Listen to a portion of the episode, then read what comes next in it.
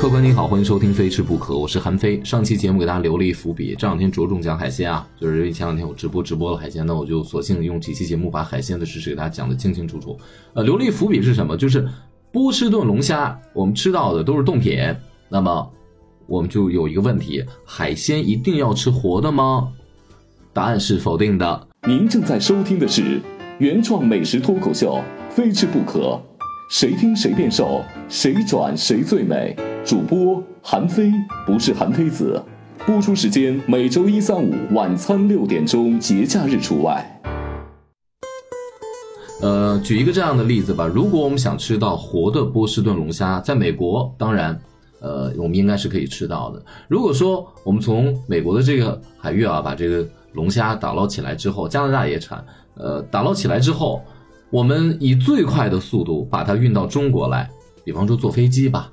呃，直接就是从海上就是来一直升机给我们飞过来啊，但是以飞机的速度，十几个小时到中国，而这十几个小时到中国的话，加之它本身生活在海里，它上来之后，呃，在空气里面生活，哪怕好，我拿着海水给它装着，那么它很可能会大面积的死亡，加之在路途当中的颠簸，它可能相互之间发生了碰撞，肢体会有残缺，比如说熬掉了，腿掉了，还有一个最大的问题就是。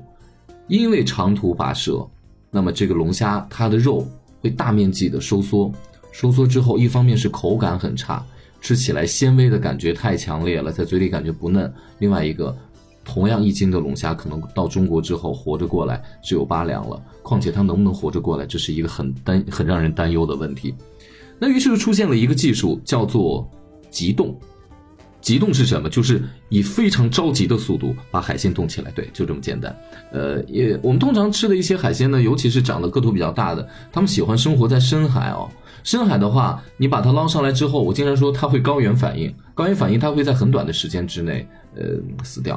比如说这个这个阿根廷的红虾，呃，波士顿龙虾，包括雪蟹啊这些，它大概。嗯，在嗯在在上来之后，出了海面，活的时间不会超过二十四个小时，会迅速的死掉。而这个期间呢，它的肉会非常非常的差。那么这个急冻的技术就是以迅速的零下三十度的温度把这个海鲜给它冻起来。那有两个好处，一方面把海鲜最鲜的时候这个状态给它冻起来之后呢，它的身上的这个肉，呃，味道。包括它的口感是保持在一个最鲜的程度。另外一个呢，零下三十度其实有助于这个海鲜急速的排酸。我们都要吃肉的时候，吃红肉的时候，我们要排酸，把它挂起来，在零度左右的这个温度，然后呢，比如说给它挂呃一天，甚至于有的时候是一个星期，然后让身体里的体液充分的排出来。那么这个酸要是不排的话，它的嘌呤会高，嘌呤高的话，对我们身体是有一定的。影响的是什么？嘌呤高的话会痛风啊，所以说很多人说吃了海鲜之后会痛风，大概就是这个原因。那么急冻呢，其实在一定程度上有助于它把嘌呤排掉。我觉得这这站在健康的角度而言，这是一个好的技术。还有另外一个比较有名的海鲜，刚讲到了阿根廷红虾，呃，它主要产自于阿根廷，在一二年的时候巴西海域才产，但巴西海域产的基本上只够自己吃，呃，出口的量非常小。呃，好像这个阿根廷产的这个。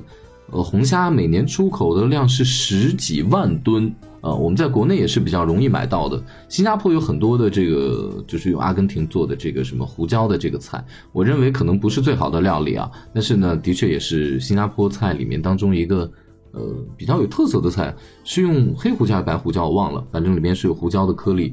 阿根廷的这个虾呢，它为什么叫红虾？它不是说你把它做熟了之后它就是红色，它出来就是红的。然后很多人可能。哦这个虾怎么到了我们家这儿之后，它到底生的还是熟的？因为它已经变红了。依据我们之前的经验，虾变红了之后已经是熟了。它的英文名叫就叫做 red shrimp，就是红色的虾。它生长在深海几百米，甚至于最深，据说可以达到两千多米。呃，它的眼睛基本上看不到。它要是上来的话，会迅速在。第一时间之内，就是很快很快的会会死掉。它身体因为这个气压的关系，肉会很快的收缩。它必须得呃尽快的给它进行一个急冻。呃，很多咱们在吃日料的时候呢，阿根廷红虾其实是可以吃刺身的，因为它味道非常的甘甜，同时加之肉弹性非常的足，比一般的小虾的肉要紧很多，但是比龙虾的肉同时要嫩很多，它介于这个之间的。对，但是它大概呢有个十五公分到二十公分长的样子，肉质也是纯干货呀，这个肉肉特别的多。呃，既既然他要吃刺身的话，又必须给大家讲到这个冻呢，又分两种急冻。急冻呢，大家要是买阿根廷红虾的时候，你可以看看袋上怎么写的，它会写船冻或者陆冻，陆就是陆地的陆，船冻的意思就是捞从海里面捞上来之后，迅速在船上就把它给它冻上了。那陆冻呢，就是给它拉到陆地上之后再去冻。呃，陆冻的价钱要比船冻的价钱要低一些。呃，尽尽管是同样规格的虾，它也要价钱低一些。那么，船冻的虾的本身的品质要比陆冻的虾的品质高一些，是一个什么道理呢？给大家来解释一下。呃，因为这个急冻的设备，你要是装在船上的话，据说非常的贵，说上千万。我不知道这个万是以美金计还是什么，这个我我不太懂它设备这边。但是在陆地上的话，它就是有它的。工厂它可能不需要那么集中的一个设备，小型的设备，但是同时又非常先进。呃，在船上，所以船上的设备比比陆地上的设备要贵很多。所以船动分两种，船动和陆动。船动的价钱要高一些。但是，急冻产品除了这看船冻还是路冻以外呢，也跟它运输途中，包括到了这个集散地之后，比如到了北京的海鲜市场了，那他们是否更好的保存了呢？没准儿它不小心化掉了，然后呢又给它冻起来。那也会影响它肉的质感，你只有吃它的肉会有颗粒感的，然后肉里面会出现一种，就二解冻之后二次被冻出来的肉里面出现冰碴子，就肉吃起来会变散，这也是判断它好坏的一个方法。这两个节目给大家分享的其实都是海鲜当中的大个头，都是大海鲜啊，都是硬货。呃，刚讲这阿根廷红虾，很多人买了之后说，哎呦，这虾怎么到底是生的还是熟的？我怎么买了一熟虾回它是红色的？还真有海鲜。你买到家之后，它就是熟的。你比方说，阿拉斯加或者加拿大的雪蟹腿，有几个问题啊？就是，呃，它为什么要熟着给它进行冻了之后，我们在国内才可以吃到？的地点。另外一点，我们一直在吃它的腿，它的身体跑哪里去了？